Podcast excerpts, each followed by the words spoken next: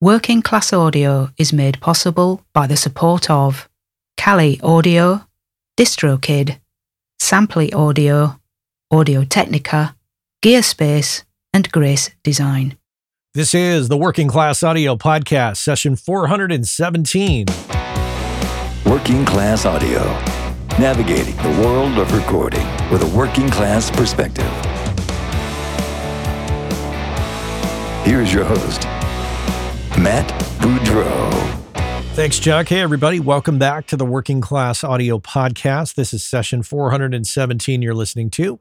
My guest today is producer, engineer, and funk rock artist Pamela Parker. Pamela is based in San Francisco and she primarily works out of the historic Hyde Street studios. And we're going to talk all about her journey in music and audio. Pamela Parker coming up here on the Working Class Audio Podcast.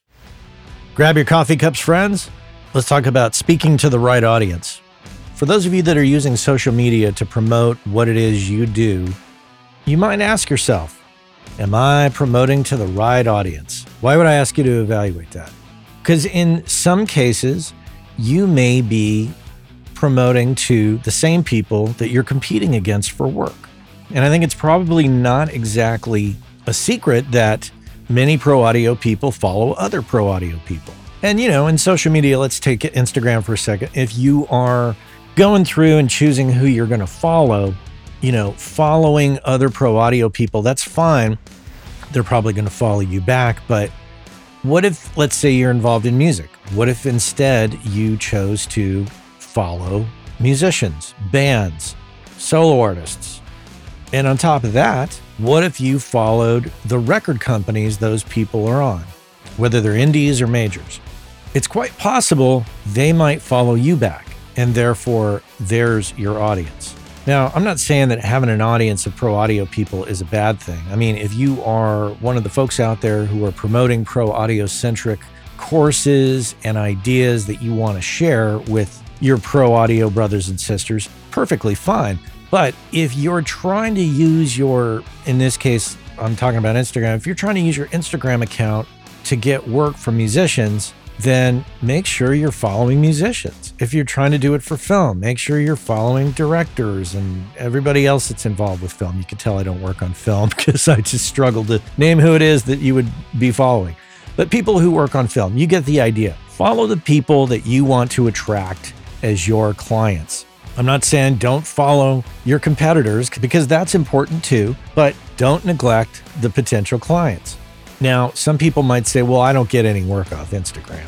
Well, okay. Maybe examine what it is you're doing on Instagram because I definitely know people that get work off of Instagram.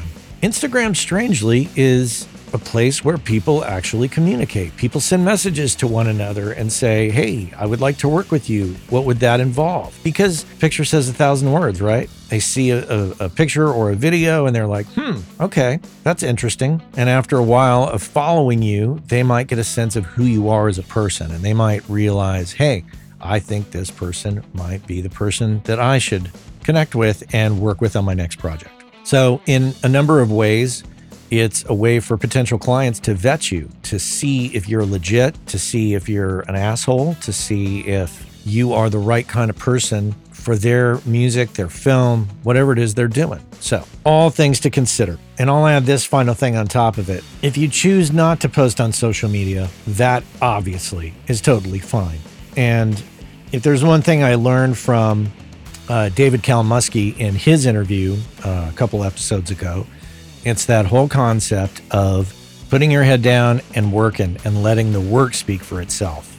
Some would argue that you can't post your way into a bunch of work. Your mileage may vary. So, anyhow, that's it. Consider it, think about it. As usual, no hard, fast rules for me. Do what's right for you. That's my rant. Thanks for listening.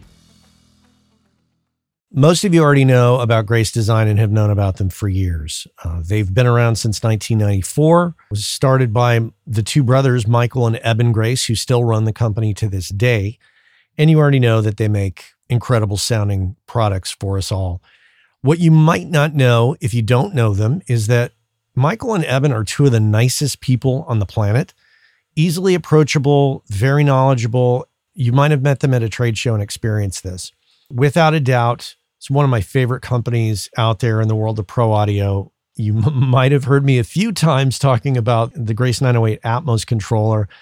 I think the most elegant solution, if you're going to be doing Atmos, that is the best solution out there, as far as I'm concerned, hands down. And prior to that, I was using the Stereo 905 controller for many years. Not only that, but most recently, I've used their 108 mic pre's to do the Room 219 combo jazz record that you might have heard me talk about. The point is, is that they check all the boxes for me. They're incredibly nice people. They make incredibly great products. They're located here in the United States in Lyons, Colorado, and employ a number of people. They're the epitome of a small business here in the US, and I just love that whole thing. So, if you are in the market for mic preamps or instrument preamps or monitor controllers, this is the company to check out hands down. If you don't know about them, go to gracedesign.com, check them out. And if you're in the market for any of those products, you absolutely have to consider what they offer because what they offer is superior build quality and sound quality. And those of you who bought their products in the 90s that are still using them, you know exactly what I'm talking about. So check them out, gracedesign.com.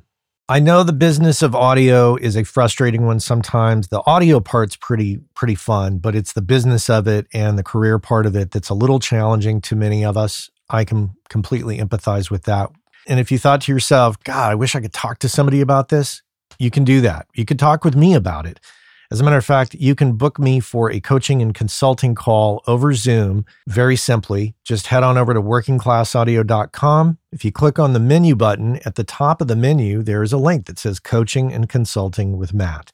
Super simple. Click on the link, book me in for an hour on a Zoom call, and we will discuss your particular situation and I will help you get refocused, re inspired, and figure out what is the best path forward for you. If your situation requires a little more extensive conversation, we can absolutely book a series of calls and, like I say, get you focused and get you moving forward.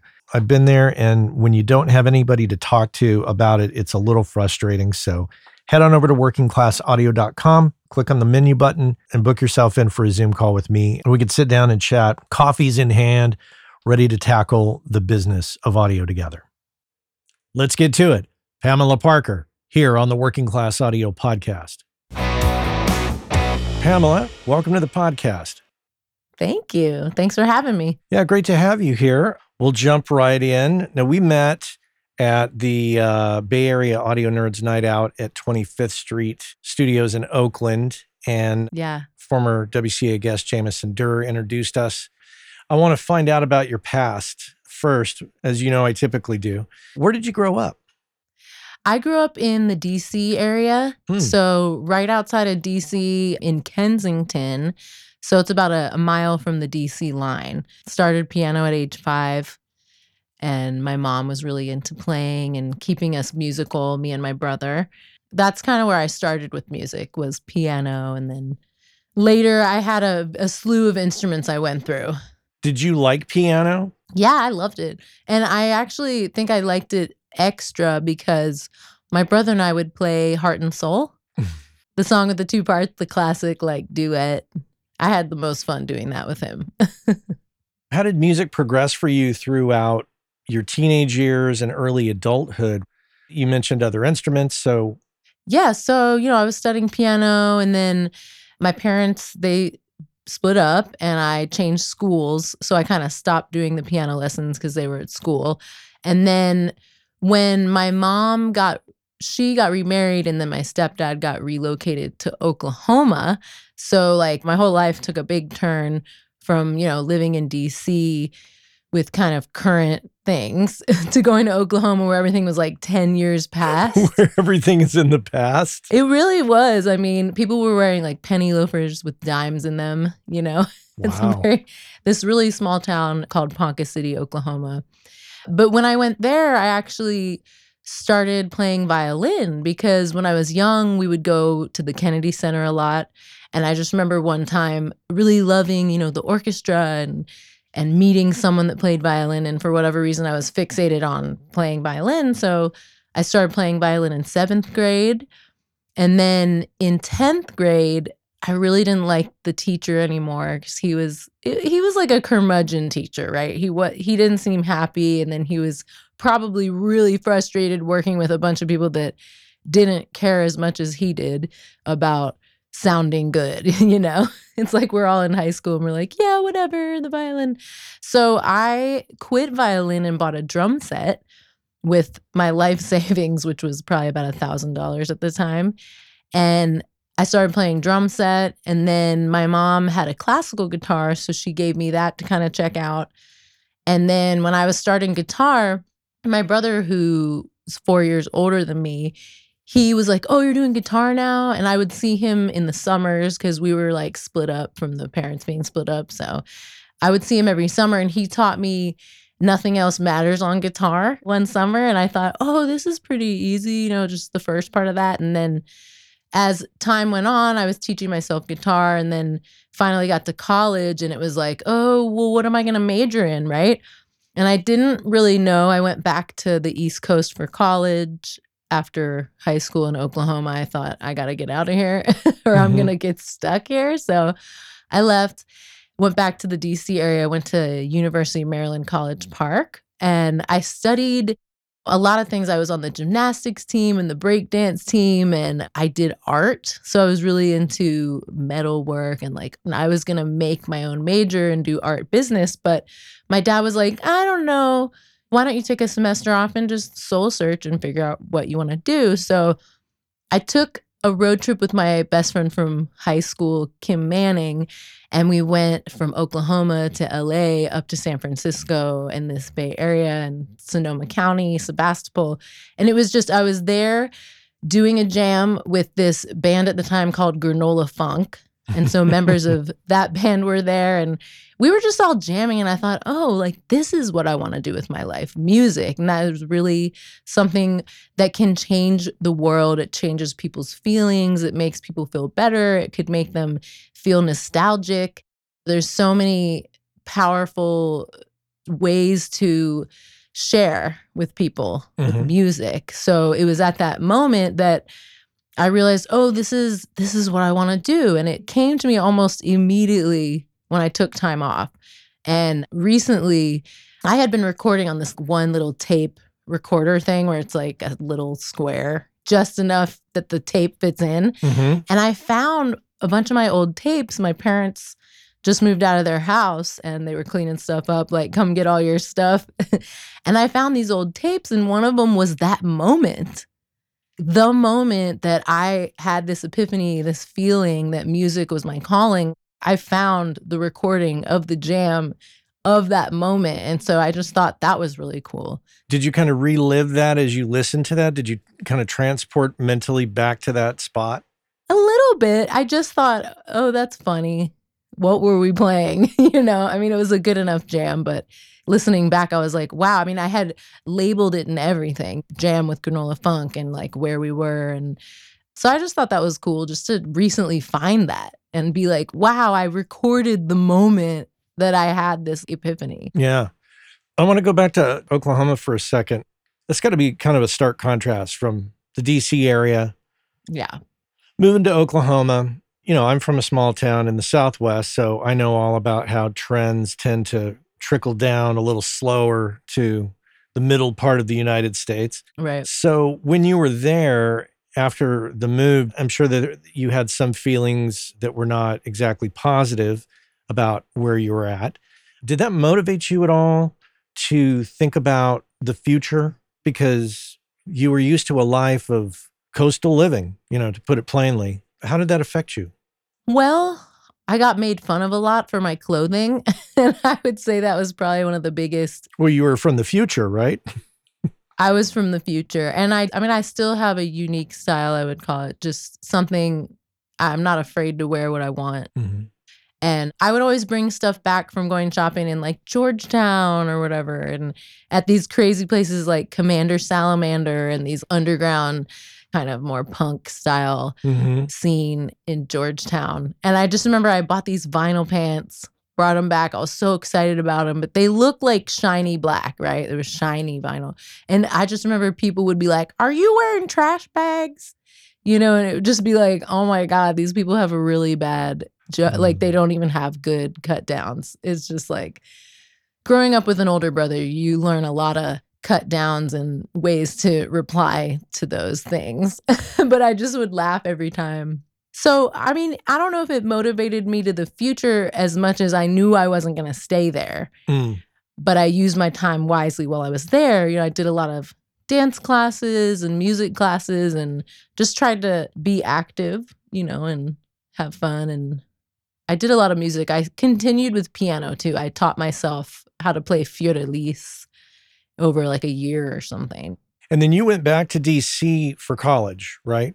Right. And then went to University of Maryland College Park. And then, like I said, after I had that epiphany moment where I was like, music is my calling, I realized I had had no formal training in music. So I couldn't get into a college for music. So I took a semester and I did voice lessons Hmm. with the idea that I was going to audition to get into college. So my vocal coach, she taught me like, okay, you're going to have to sing this kind of a song and that kind of song, so let's get you prepped for that.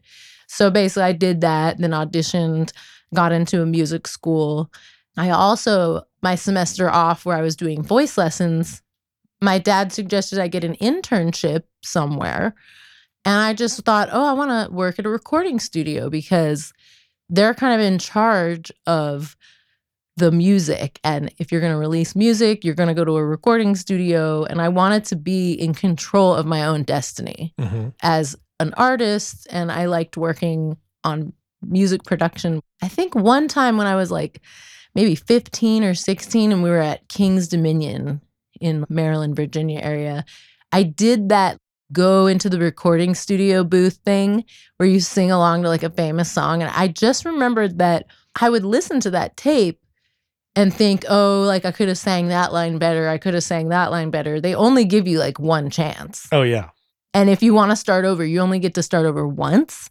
So I think I did the thing and then I started over once. So it was like the one take that you do. And it was just like a spur of the moment thing. I wasn't planning to do this when I went there. So that was my first recording. Yeah. And it plants a seed, though, I think subconsciously. Yeah.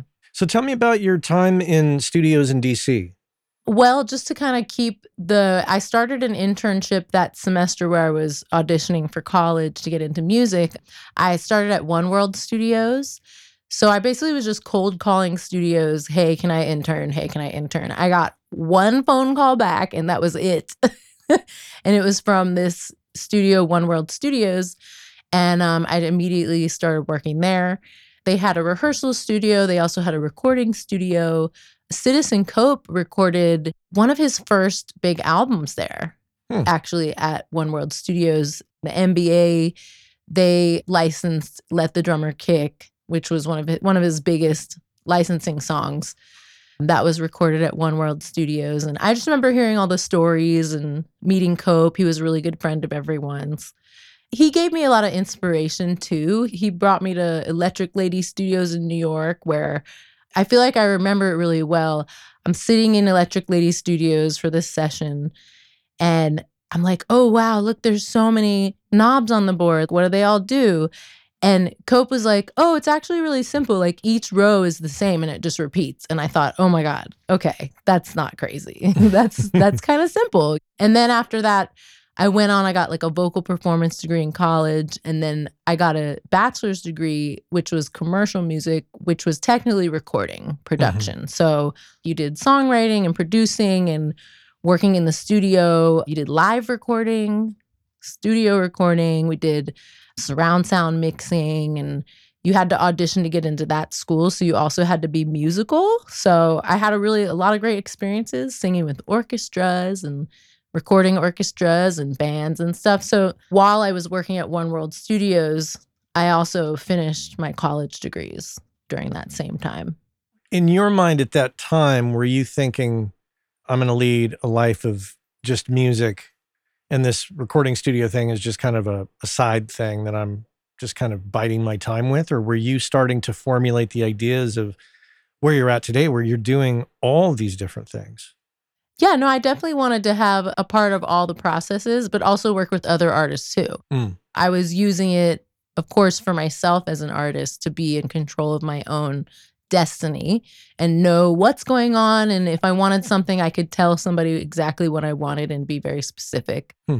But then as a producer, I really love to work with artists as well. Whereas I know what it's like to be an artist, but also what it's like to be a recording engineer. So it's kind of cool to see both sides and be able to help from both sides.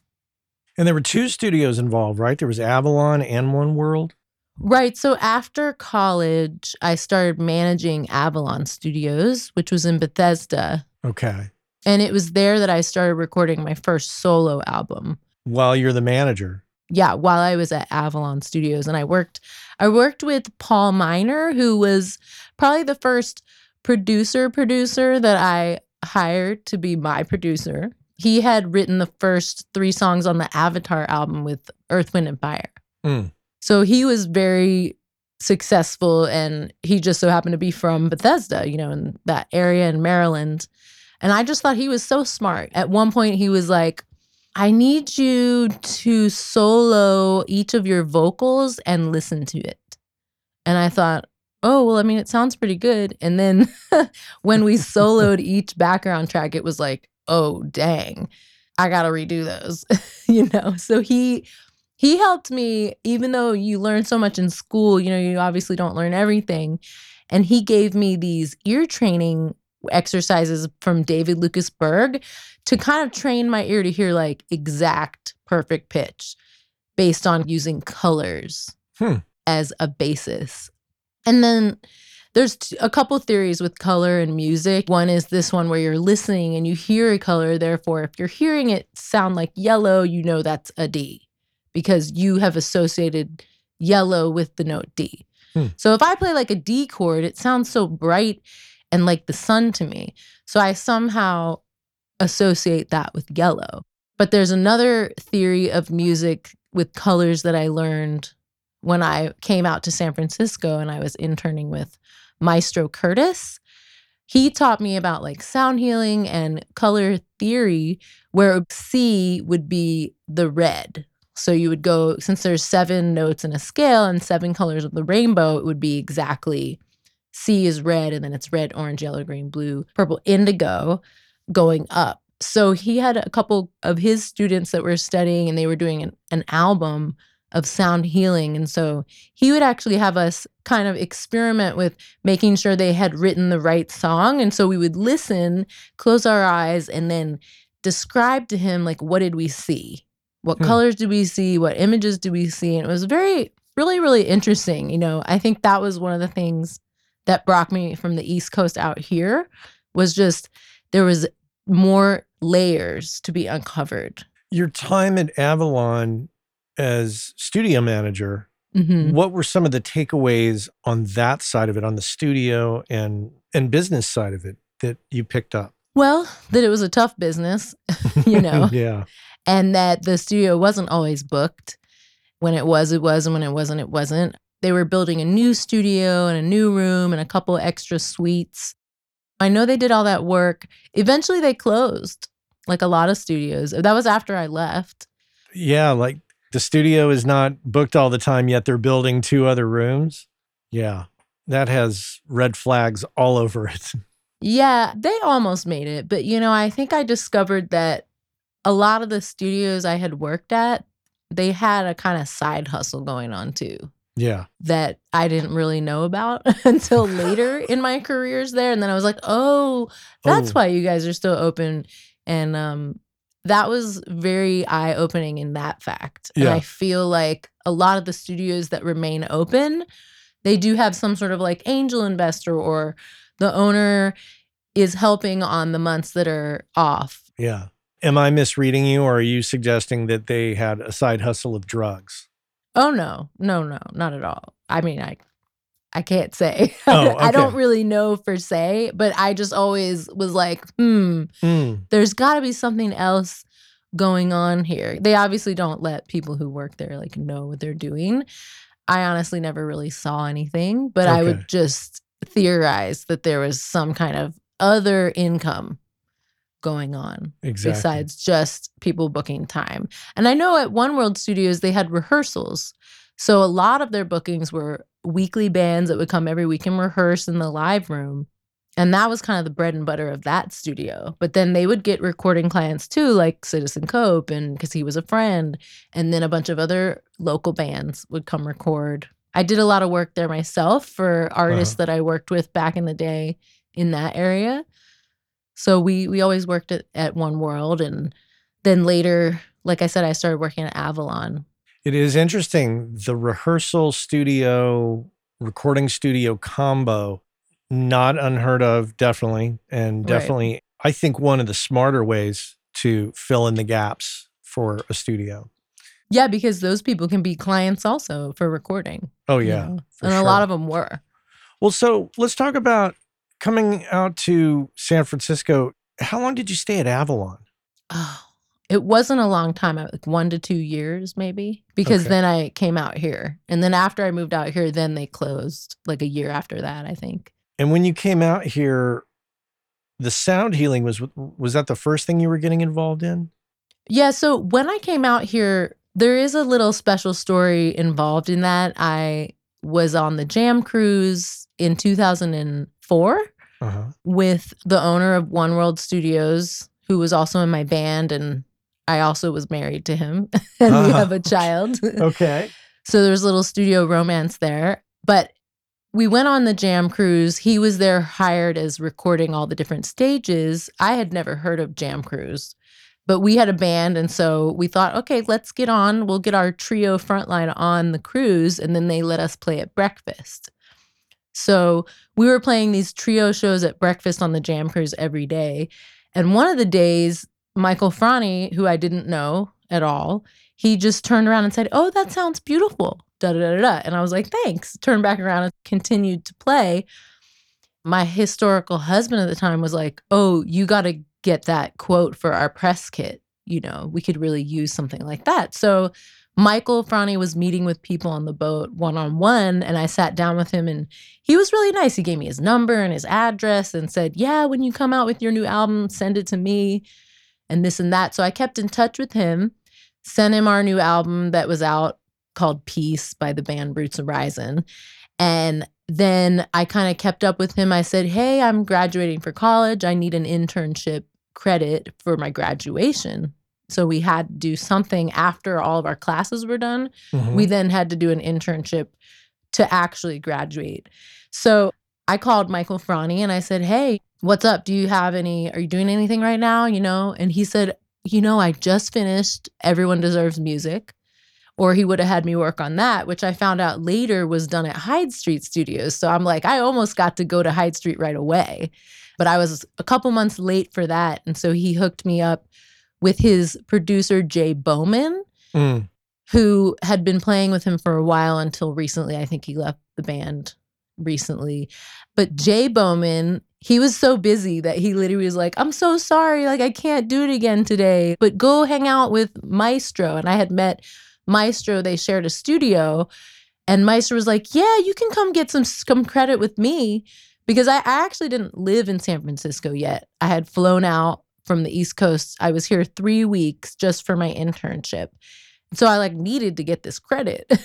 so Maestro actually came through. I did a couple sessions with Jay Bowman, but like I said, he was so busy. He was like, I'm sorry, I got to go out of town and do this and do that. And then we did a couple days, but then I did most of my internship actually with Maestro Curtis. And he was like, come sing on this track for Clive Davis and come sit in on this sound healing session with these other students. And hey, let's go to the Globe Institute because he ran that with David Gibson, who was someone I knew from college because we used his The Art of Mixing textbook for college. Was this the mixing with the balls in the air? Yeah, thing? yeah, where you can see it all in the. I mean, really to me, I was like, oh, that was so easy to understand with that three dimensional diagram. And then I found out Maestro Curtis had this Globe Institute school with David Gibson. And I thought, whoa, like this is the guy I learned from in college. And then Maestro and David Gibson, they co wrote another book I have now called The Art of Producing. So it kind of has a similar look to The Art of Mixing. And it just explains the different things about producing, and it's got mixing information in there as well. But the thing that really opened me up was I did this experiment with Maestro where he was doing color theory. So I wrote down what every color meant. And then during this three week trip out here, I also was teaching a songwriting class for another event. And I had never taught a songwriting class before. So I thought, okay, great. Get to the songwriting class. I forgot paper. And so I literally asked these people, Do you have any paper? And they were like, Yes. And they showed me it was every color you could imagine of paper. And I got this idea oh, I'm going to do an experiment with this songwriting class. And so we experimented with colors, using a color to influence you to write your song. And it worked so perfectly, it just kind of blew my mind. Hmm. So with all of that kind of added up on each other, I just thought there's just something to this area that gives me a little more than when I was on the East Coast. Everybody's highly in competition and rushing everywhere. And when I land there, still, you got it takes a couple days to just be like, okay, like you're back on the East Coast, like it's cool, like worry, everyone's crazy and really aggro. And they're driving on the road, like, get out of my way. so I just thought the vibe here had something special. What year was that? That was 2006 or 7. Okay. And then I started working at Hyde Street after I actually moved here in 2007. What were you doing at Hyde Street? Did you start engineering or were you assisting? Like, tell me about that. Yeah, I started as an intern, you know, because everybody starts as an intern there. And I had just gotten my degree in recording from college. So they were like, yeah, sure, come on in. I did Wednesdays and, you know, I just basically started on the desk and then you would be assisting people. People like Gabriel Shepard, they were people that taught me things. You know, mm. he'd be like, Yeah, you can sit in on my session and you notice this, you notice that. And then I just started doing my own sessions.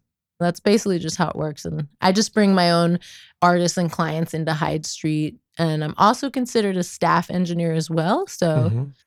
Hey, our friends over at DistroKid have created the DistroKid app for Android, which allows you to do some key things such as check your stats from Apple and Spotify, edit release metadata, upload new releases, and a host of other features.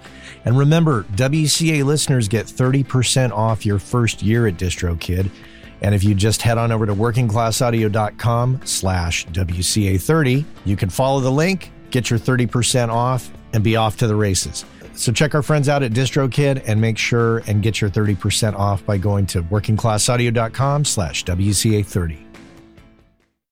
About a year and a half ago, I signed up for Samply.app and I have to report back and say that I'm completely thrilled with it and it's working out quite well. It gives me the ability to upload mixes and masters to the website and provide a super pro looking interface for my clients. They can drop comments in the timeline. They can listen on any device. They can listen to it in high res. And if I want them to pay for the mix or master before they download it, because of the Stripe integration, I can set that up. There's also Dropbox integration, which allows me to quickly create a folder in my Dropbox, which automatically syncs with Samply, makes it much more simple. You should check it out for yourself. But there's a deal to be had. So use the code WCA20. Go to samply.app or samply.app. Use the code WCA20, get 20% off, and you'll be off to the races. It's a fantastic tool that I think you're going to enjoy and will definitely make you look a lot more pro when you're delivering files to clients. Skip that whole business where you send it to him over Dropbox. That looks totally amateur at this point. Use samply.app and use that code WCA20, and I think you're going to be really thrilled samply.app. Check it out. Tell me about the learning curve though. I mean, you you were exposed to studio, so it's not like you didn't know what was going on. Right. But at the same time, based on everything you've told me happening on the East Coast, it didn't seem like you had too much studio experience. So Hyde Street really was almost like the real training ground. Yeah, I think probably before I came to Hyde Street, I was doing a lot of my own projects recording. Mm. But also, I worked with other artists as well. So I probably produced three albums before I came out here for other artists Jacob Williamson, Dar Celibata, and there was one, maybe Jennifer Moyer. I'm not, I think we mm-hmm. produced mm-hmm. a few songs for her. So I had done a lot of stuff for myself, you okay. know, and then a few things for other people because I was still in college and, you know, I didn't want to like mess up anyone's record. So, right. I just gave them all really good deals and I thought they turned out really great. When I came out here though, I started working with other artists a lot more. Yeah. How was the learning curve getting into the the groove of Hyde Street and and doing sessions there, learning the gear? Were you primarily in Studio A downstairs? Yeah, well, there was Studio A and then there was Studio D that we used a lot. Mhm. I mostly was working in Studio A, but I would say for each room, I mean, you know, just knowing signal flow and getting experience. So I would go in there regularly with my band and I would be recording them all in the other room. And then I'd be sitting at the console with like, you know, an SM7 and I'm doing the engineering and I'm doing the the vocal scratch like at the same time, you know. Yeah.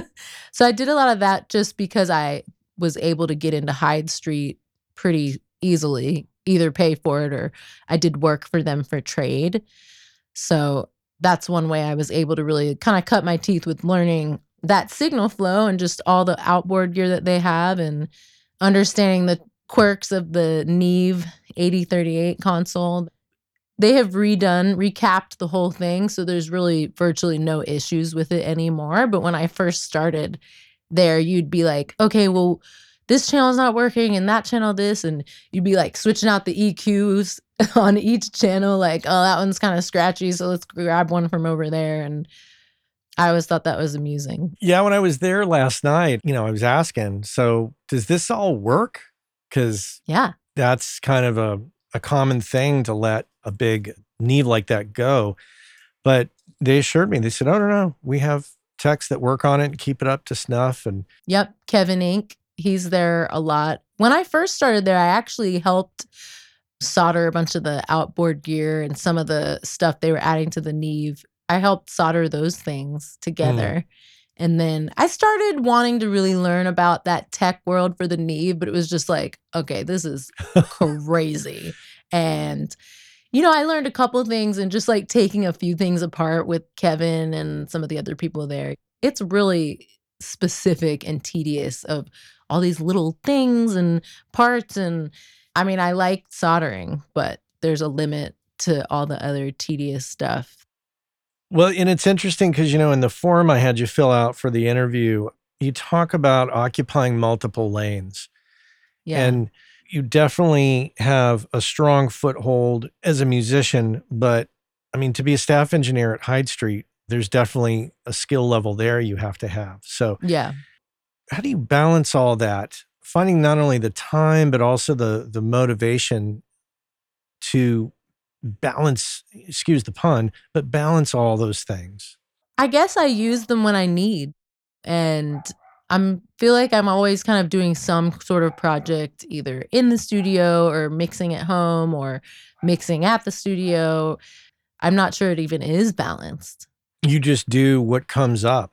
When I need to do it, I do it. Like Yeah. sometimes I have lots of sessions and sometimes I have lots of gigs and sometimes I'm out of town so I can't take a session or whatever. So there it is a little bit of a different lifestyle than just 100% audio engineer just because I do perform and run a rock band and I'd say one of my like crown jewels is what I can do with vocals, vocal producing and vocal coaching.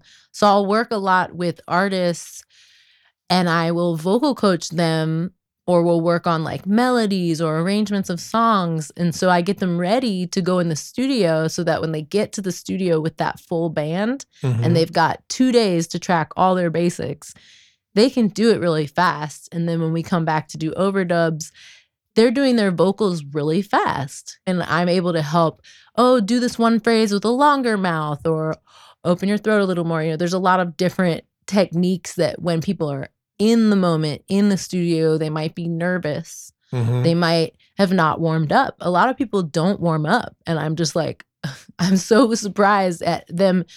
A lot of engineers don't really know about vocals. And I've heard this just because people tell me, other engineers tell me, oh, I don't know anything about vocals. You know, they play instruments but they've never sang, or they, it comes to tracking vocals and they don't really know what to tell the vocalist.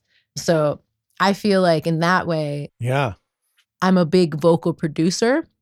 So a lot of times people will just bring me in and I'll come in just to track the vocal with the artist. And it's just like you don't have to do any work on the back end. Most of the artists that I track with, you know, we're not tuning their vocal. Maybe like a note here and there, but not every single line. It's definitely a strength you bring to the table because I mean, there's a subset of engineers who have no history with a musical instrument or you know maybe it, they dabbled but they never like played in a band they never toured right. they never they they only recorded and then there are those who play instruments. And depending on that instrument they will bring that strength to the table. Right. And to have somebody who can help with one of the the most important parts of music at least in western pop music as a broad term yeah. that's that's quite the asset. Thank you. Yeah i i'm releasing a vocal endurance training actually called own your voice. So hmm. that's you know it's very affordable. I think i'm selling it for $97 but it just gives you all the basics of what you need to have a strong voice how you warm up like when do you need to warm up every time you're gonna sing you know? Basics of like don't drink cold water and don't eat a bunch of cheese and eggs like the day you're gonna or milk. Yeah because it causes mucus and just little tips things people may not know keeping your neck warm and there's so many little tricks and then also giving them a bunch of vocal exercises to do this one is for this this is for that helping them a little bit with the process of if you're going to record, these are things I suggest. I felt like that was just one thing that is lacking in if people are not sure where to start, mm-hmm. then you can just be like, hey, start here.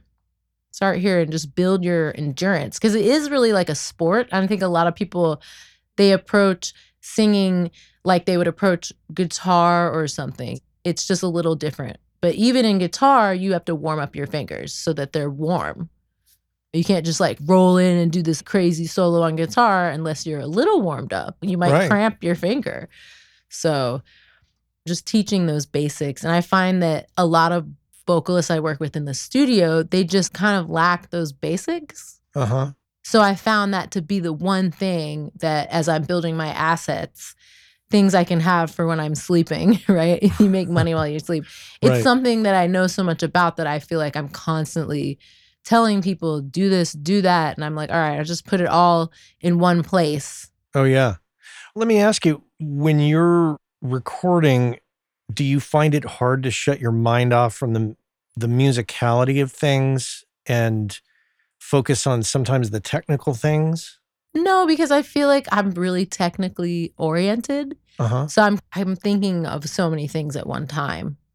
I feel like that technical part is a part of that it's a big part of getting the best sound. I don't want to put you on the spot with any one client, but I think that we both could agree that not everybody that can afford studio time at a place like Hyde Street is necessarily talented.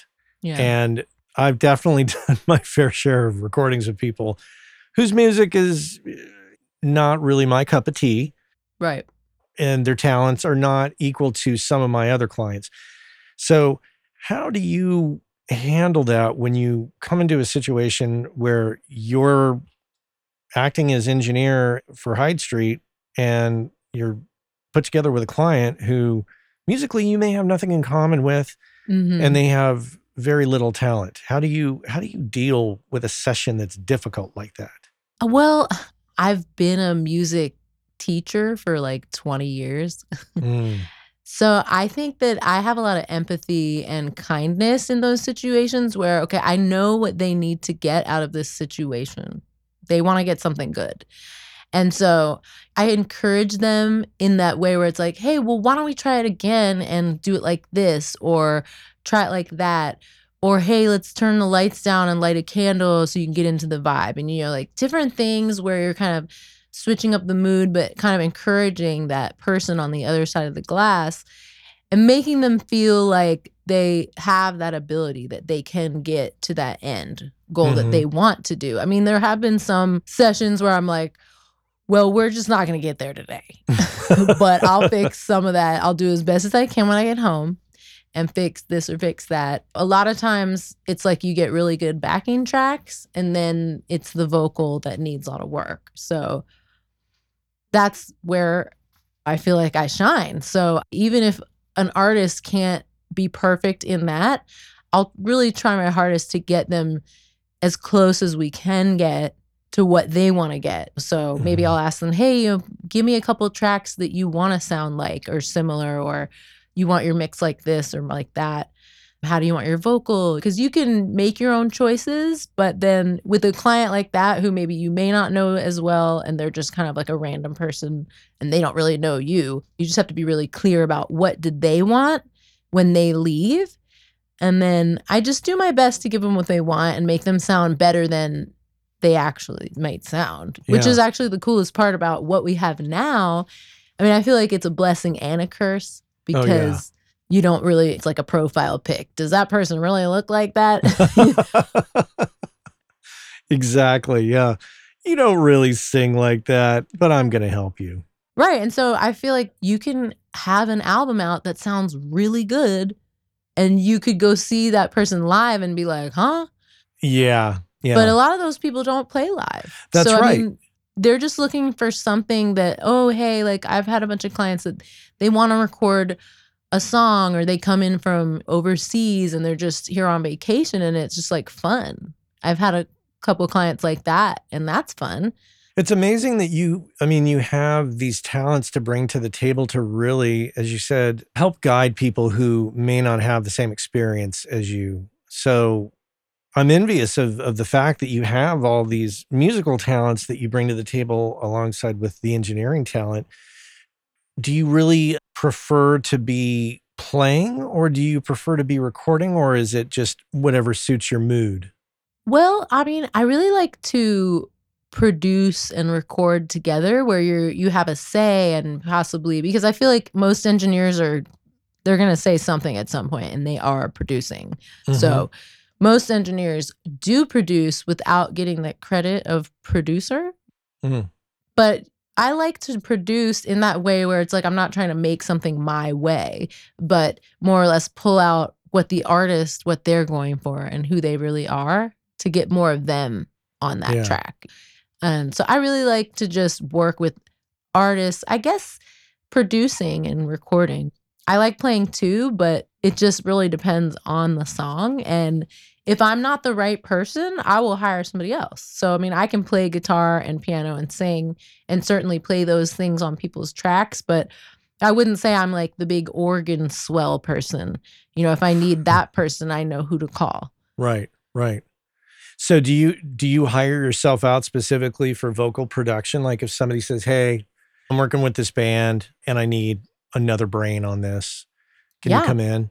Yeah, I do a lot of collaboration recording actually with Jamie, where Mhm. we'll be co producing. We did this one band called Swamp Child. And, you know, we both went to their rehearsals, and I was doing a lot of the vocal producing for that vocalist. And we also worked on like arrangements for each song and different melodic twists. Maybe, oh, well, you're going down on this note, but it would really be impressive if you just went up there. And a lot of newer artists, they might get a little nervous to go up on a note where they usually go down. Mhm. But that impact is so big if you just were to go up, right? To that mountain peak of that note, and then you're coming back down dynamically. I like to pull that out and get someone to do something that they didn't think was possible when they woke up that morning. So it's like there's a lot of miracles, I feel like, in my sessions. So so you enjoy that collaborative process with with another producer, another engineer. I like it, but I don't like necessarily need to do it, but I do enjoy that. Hmm. Cuz I just I feel like that teamwork, that saying teamwork makes the dream work. It's like having more people on there. You're not going to make it any one way. It's really Mhm. just going to be like that perfect way so you get more ideas. Let's talk about the unfun part of all of this. Let's talk about the the survival and the money and the business. We both live in the Bay Area and I've made no bones about it. It is quite Yeah. expensive to live here in the Bay Area. So how do you feel about where you're at survival wise and piecing it together because from everything you've told me it seems like you're doing my favorite thing, you're diversifying. You're doing a number of things for income generation, including, as you mentioned, a course that Right. you have coming out. So tell me a little bit more about survival. Well, I mean, I feel like being in the service industry, which we are because it's hourly usually based, every month is different. I feel like every year, September is always my highest grossing month. And I'm not sure why, but I think that's it's like everyone gets go back to school fever, even though they're not going to school and they don't have kids, but somehow everyone's like, oh, I got to do this because the summer's over and then the year's going to be over if I don't do it in September, right? So September always seems to be like this really big month. And then with engineering and even private coaching, because I do that too, holidays are always like everyone's gone. Summers, everybody's usually gone, you know? So it's like you start to understand okay, September, I need to not spend all that money because that's your biggest month. So maybe you'd be saving half of that for when December comes and nobody's there or January. Is Totally. like one of the slowest months. So it's like if you can get used to that part of it, and like I said, as I'm developing more assets that I don't have to be around for, less service industry work, Mm-hmm. I'm kind of seeing the benefit in that. And then affiliate marketing and trying to build other income streams that aren't necessarily, I got to be there for three hours or five hours or a whole day or whatever it is. I still really enjoy, though, working with artists at the studio. And I, I actually think it's really affordable at Hyde Street. A lot of people think, oh, it's going to be too expensive. And then they find out and they're like, oh, that's it. you know, to me, I think that that is it seems out of reach, but then it actually is more in reach than people think. Right. Yeah. Right. Do you find yourself, you've kind of given me a clue. It sounds like you're a saver. Somewhat. I mean, I think it's hard to save a lot because I don't make tons of money. Mm-hmm. It's not like, oh, I'm going to save $10,000 this month. That's not happening in my in my world of diversifying creative talents. It's more like I save on the months that I can, and then those months that are slower, I kind of I'll use up some of that savings. Are you affected by the desire to acquire gear, audio gear? No, because I work at Hyde Street Studios and they have all the gear. That's right. So I'm like, I don't need any of that stuff. I got enough stuff at my home studio to be able to mix. And if I want to track here, we actually tracked, I don't know, I would say maybe a third of all the new music here during COVID. Hmm. And then finished it at Hyde Street doing drum tracking and other live guitar amp stuff. But I certainly have nice guitar amps at my house and lots of guitars and keyboards and interfaces and Yeah. just any kind of whatever I need. I'm going to include in the show notes a link to PamelaParkerRocks.com. Mm-hmm. Great website name. Thanks. In case people want to reach out and have any questions, do you ever do any remote vocal coaching or vocal Yes. production? I do all the time. Mm-hmm. Yeah, I'll do. People send me tracks. I'll do background vocals or sometimes lead vocals, whatever they need, at my home studio. Uh huh. Really easy. And I do vocal coaching. I coach in guitar, piano, voice, and then I teach songwriting and I also teach production. People come to me and sometimes we'll be doing voice, but then I'll say, hey, you should really learn some basic piano because you should be able to pluck out your melody if you're learning music. It's really hugely helpful. So, you know, I, I can diversify my coaching also by someone who's learning guitar. They usually also want to learn to sing eventually. Mm-hmm. And so, you know, here's an idea for my audience who is comprised of not only newcomers, but a lot of pros. Yeah. If you feel like you need a little extra vocal help for your session, no matter where you are in the world, you might consider reaching out to Pamela to do it remotely. I mean, you could always, Yeah, with the technologies we have between Zoom and Audiomovers, hell, you could easily be exactly. plugged into a session to uh, help out. Yeah. And I have Audiomovers at home. I've used that a lot, especially over the pandemic. hmm It makes it so easy. I mean, why sit in traffic, right? Right, exactly. We're, we're going to chime in via satellite, Pamela Parker now to help with She's vocal on the production. moon. right. Well, fantastic. Really great to talk to you and super interesting to hear about not only your journey, but just the things that you bring to the table, which I think is not uncommon, but it's it just doesn't seem like most of the people that I interview on the show have the same breadth of of strengths that they bring to the table. So it's it's really great to chat with you about this. Thank you. Yeah, well, I appreciate the interview too. It's fun to chat with you. Take care. You too.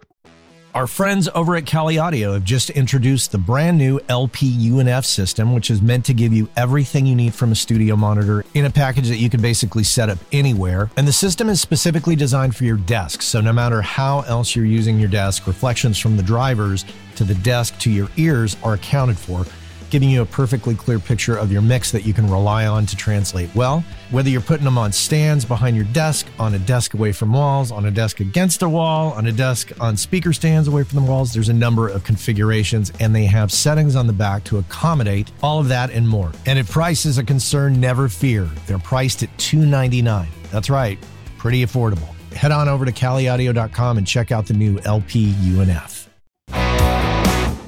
Pamela Parker here on the Working Class Audio Podcast. Thanks so much for being here with me today. Remember, if you like the show and you want to help the show out, the best thing that you can do is head on over to Apple Podcasts and leave a five star review. And if you have the time, maybe write something nice. That would be deeply appreciated. But that's all for me today. I want to thank the crew. That includes Anne Marie Flo on the editing, Cliff Truesdale on the Working Class Audio theme song, and the magical voice of Chuck Smith. Connect with me on LinkedIn. Feel free to send me an email, matt at workingclassaudio.com. And until next time, take care.